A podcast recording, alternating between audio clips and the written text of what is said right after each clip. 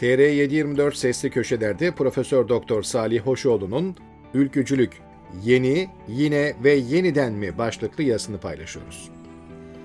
Yaklaşık 10 gün önce sokak ortasında öldürülen Ülke Ocakları eski Genel Başkanı Doçent Doktor Sinan Ateş'in ardından başlayan tartışmalar devam ediyor. Konunun siyasi ve polisiye boyutuna ve güncel yansımalarına hiç girmeden ben kendi ülkücülük tecrübelerimi paylaşmak istiyorum.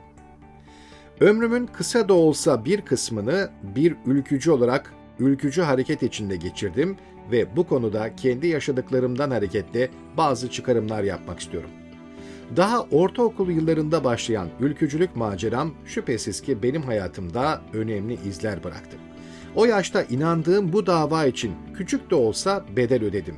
Hayatımın akışı değişti. Kaderin cilvesiyle hayatımın ondan sonra akacağı mecraya bu şekilde ulaşmış oldum. Geriye dönüp baktığımda o dönemde daha sonra pişman olacağım bir şey yapmamış olmanın huzuru içindeyim ama yaşadıklarımı, gözlemlerimi ve buradan ulaştığım sonuçları paylaşmanın bir zaruret olduğunu düşünüyorum. Niye 1970'lerin başından başlayarak Anadolu'da büyük bir gençlik kitlesi ülkücü oldu? Bunun arka planını komplo teorilerine ve ön yargılara kapılmadan ciddiyetle araştırmakta fayda var. Ben kimsenin tesadüfen bir fikre taraftar olduğu kanaatinde değilim. Her şeyden önce insanların bir taraf seçerken özellikle sosyal çevrenin getirdiği bir psikolojik arka planlarının bu seçimde çok etkili olduğunu dikkate almak lazım.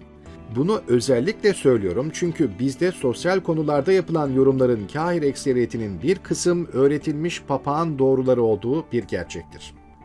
Şu ana kadar 1970-1980 arasında solcu ya da sağcı olanların bu yola nasıl girdiklerine dair bilimsel titizlikle yapılmış bir saha araştırması görmedim. Bu konularda yazan çoğunun ciddi ön yargıları ve öğretilmiş papağan doğruları vardır. Söylemlerini zamanla değiştirseler bile ön yargılarını muhafaza ederler. Bununla ilişkili bir konuda 1960 sonrasında Türkiye'nin şehirli ve o güne kadar eğitimli kesiminde yaşanan sola kayma ve devrimcilik akımının irdelenmesidir. Bu kesim niye 1960'lara kadar ilerici, kemalist, laikçi iken aniden solcu oldular ve tepeden inme yapılacak milli bir devrimle sosyalizmi getirme sevdalısı oldular? Bu yazı ve devamında ülkücü olduğum dönemde tamamen otantik olarak yaşadığım olayları benim gözümden nakletmeye çalışacağım. Anlattığım olaylar karmaşık gelebilir ve arka planı bilinmeden yeterince anlaşılmayabilir.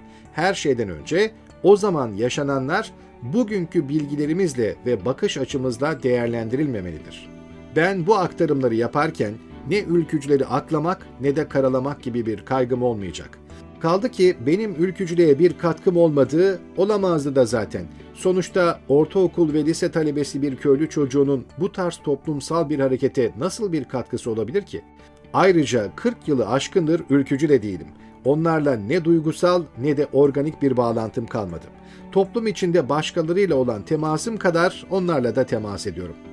Sanırım 1974 sonu ve 1975 yılının başlarında ülkücülük denen hareket bizim sahillerimize ulaşmıştı. Ben Samsun merkezde bir ortaokulda öğrenciydim. Bu meseleyle belki ortaokul birinci sınıfın sonlarında temasımız olmuştur hatırlamıyorum ama ortaokul ikinci sınıfta doğrudan içine girdiğimizi söyleyebilirim. Ailem köyde yaşıyordu ve okul döneminde şehirde aynı evde kaldığım yakın akrabalarımdan lise son sınıf öğrencisi olan bir abimiz ülkücülükle bizi doğrudan irtibatlandırdı. Bu akrabam daha bir yıl önce Ecevit'e övgü şiirleri yazan amatör bir şairdi. Aynı evde kalıyorduk ve bir gün hiç unutmadığım bir girişle bize ülkücülüğü ve Türkeş'i anlatmış ve bunun için yazdığı bir şiirini coşkuyla okumuştu. Şiirde Türkeş'i aşırı öven ifadeler kullanıyor, adeta bir kurtarıcı olarak tarif ediyordu. O zaman biz varoş sayılacak bir mahallede, küf kokan ve güneş görmeyen üç küçük odalı bir bodrum katında iki öğrenci, bir işçi birlikte kalıyor ve kimimiz okulumuzu okumaya, kimimiz hayatımızı kurmaya çalışıyorduk. Benim gözlediğim o dönemde çevremdekilerden hiçbiri eline bırakın silahı, sopa bile almadı, almak da istemedi. Oysa daha 1975'in içinde Samsun'da bile sokak kavgaları başlamıştı.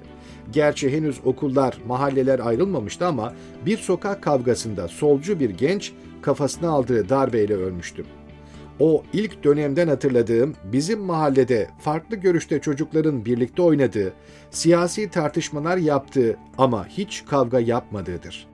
Aynı şekilde ortaokuldaki sınıfımızda hem sağ sempatizanı hem de sol sempatizanı çocuklar vardı ve zaman zaman siyasi konular hararetle tartışılırdı ama kimse öbürüne saldırmıyordu. Daha ortaokul ikinci sınıftayken okulumuza dışarıdan ticaret dersine gelen bir öğretmenin sosyalizmi övmesi ve farklı düşünenlere hakaretamiz konuşmalar yapması bizi fena halde sinirlendirmişti ve onunla tartışmıştık. Konu nasıl gittiyse dış Türklere ve o günlerde baskıya uğradıkları için Bulgaristan'daki Türklere uzandı ve o öğretmen size kalsa siz oradaki Türklere de sahip çıkarsınız dedi. Tabii biz de elbette sahip çıkarız dedik. Ortaokul son sınıfta yabancı dil öğretmenimizin solculuk gayretiyle okulun son günlerinde yaptığımız bir gezide bir arkadaşımızı sigara içiyor diye tartaklaması hepimizi ciddi olarak germişti. Ama ortaokulda çok sayıda solcu öğretmen olmasına rağmen ülkücü bir öğretmen hatırlamıyorum. İlk dönem diyebileceğim 1978'in başına kadar bizim ülkücü harekette ilişkimiz bir taraftarlık ve sempatizanlık boyutundaydı. Bazen ülke ocakları veya Ülkücü İşçiler Derneği'ne gidip geliyorduk. Başta Her Gün gazetesi ve Türkeş'in kitapları olmak üzere ülkücülerin yayınlarını okuyorduk, kasetlerini dinliyorduk. Zaman zaman düzenlenen Ülkücü Aşıklar Gecesi gibi etkinliklere veya konferanslara katılıyorduk. Türkeş, Samsun'da bir salon toplantısında gelip konuşmuştu. Ben gidememiştim ama kasetini dinlemiştim.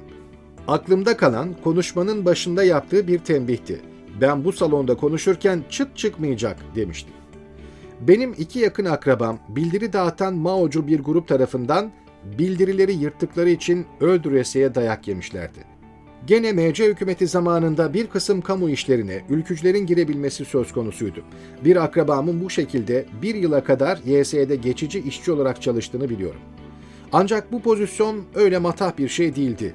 Cüzi bir maaşı vardı ve o akrabam serbest çalışıp daha fazlasını kazanacağını aklı kesince oradan ayrılmıştı. 1977 seçimlerinde ilk defa ebeveynlerimizi de büyük oranda etkilemiş ve MHP'ye oy verdirmiştik. Bu arada ciddi derecede dindarlığımız da vardı. Bu aileden geliyordu ve ülkücülük bunu zedelemiyordu. Pek katkı da yapmıyordu. Hikayemin bu ilk bölümünde tanıdığım ülkücü tipler daha çok çocuk yaşta insanlardı. Samsun'da bir efsane olan Ozan Arif gibiler de vardı ama benim onlarla tanışıklığım belki bir merhaba deme derecesindedir. Sonuçta onlar dernek başkanı düzeyindeyken ben henüz ortaokul öğrencisiydim.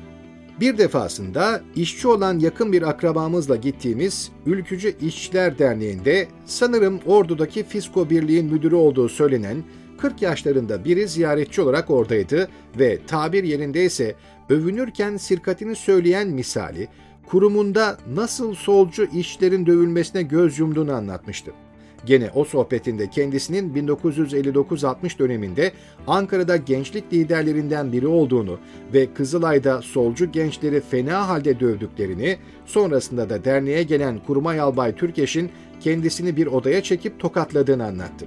İddiasına göre Türkeş ona Kızılay'ın ortasında adam dövmek ne demek? Çekin bir kenara canlarını okuyun. Böyle orta yerde değil diyerek okkalı iki tokat aşk etmişti.